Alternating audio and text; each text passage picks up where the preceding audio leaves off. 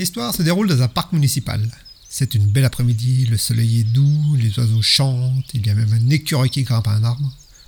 Soudain, cette quiétude est brisée par des sanglots. C'est un vieux pépé qui pleure sur un banc. Un jeune homme arrive au niveau du vieux monsieur et lui demande ce qui se passe.